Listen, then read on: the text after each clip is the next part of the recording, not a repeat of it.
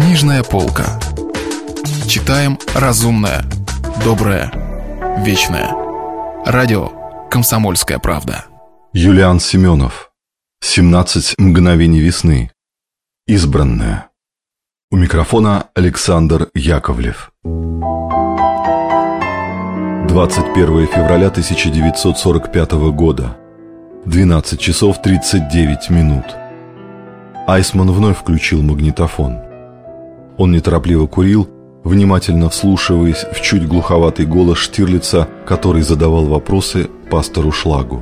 «Скажите, вам было страшно эти два месяца, проведенные в нашей тюрьме?» «Мне было страшно все эти одиннадцать лет», — ответил пастор.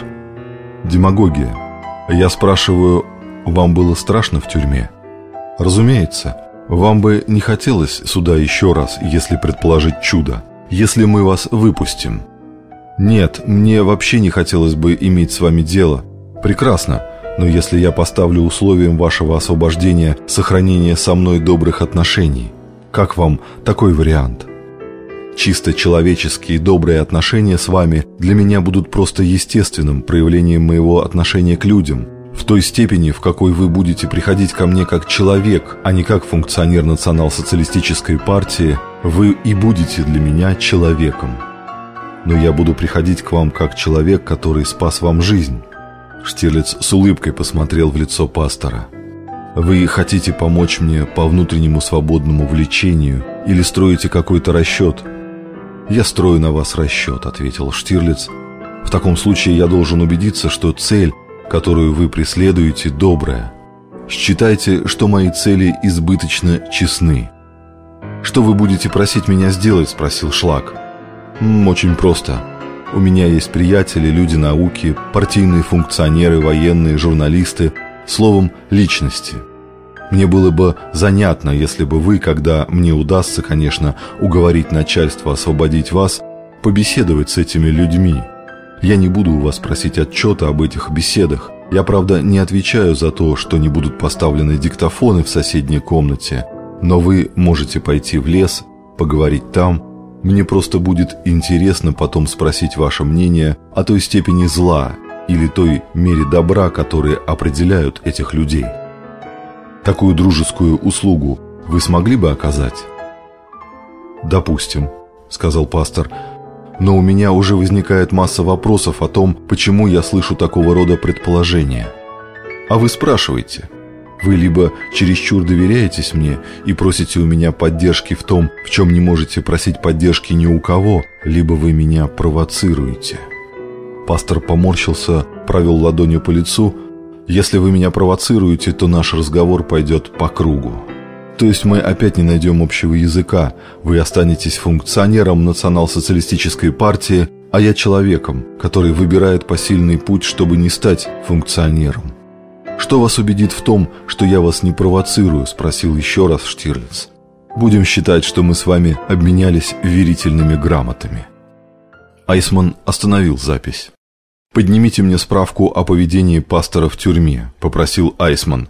Все о его манере поведения, о контактах, разговоры с другими заключенными, словом, максимум подробностей.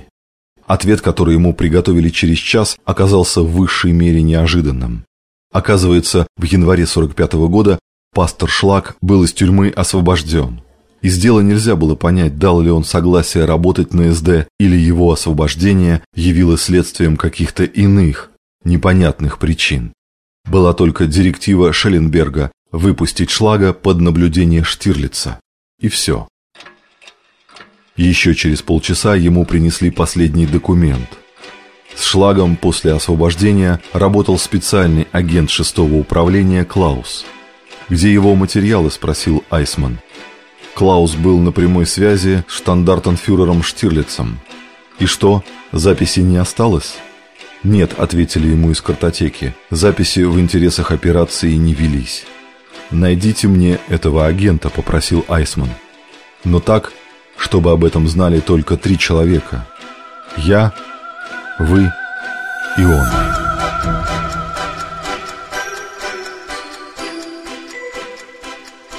Двадцать седьмое февраля 1945 года. 12 часов 1 минута. на встречу с Борманом, а Штирлиц очень надеялся, что эта встреча состоится, ведь насадка на крючок была очень вкусной. Он ехал медленно, кружа по улицам, перепроверяя на всякий случай, нет ли за ним хвоста. Эту проверку он устроил машинально. Ничто за последние дни не казалось ему тревожным, и ни разу он не просыпался среди ночи, как бывало раньше, когда он всем существом своим чувствовал тревогу. Тогда он подолгу лежал с открытыми глазами, не включая свет, и тщательно анализировал каждую свою минуту, каждое слово, произнесенное в беседе с любым человеком, даже с молочником, даже со случайным попутчиком в метро. Он избегал случайных контактов, но с другой стороны он считал, что вообще изолировать себя от мира тоже глупо. Мало ли какое задание могло прийти. Вот тогда резкая смена поведения могла насторожить тех, кто наблюдал за ним, а уж то, что в Рейхе за каждым наблюдали, это Штирлиц знал наверняка.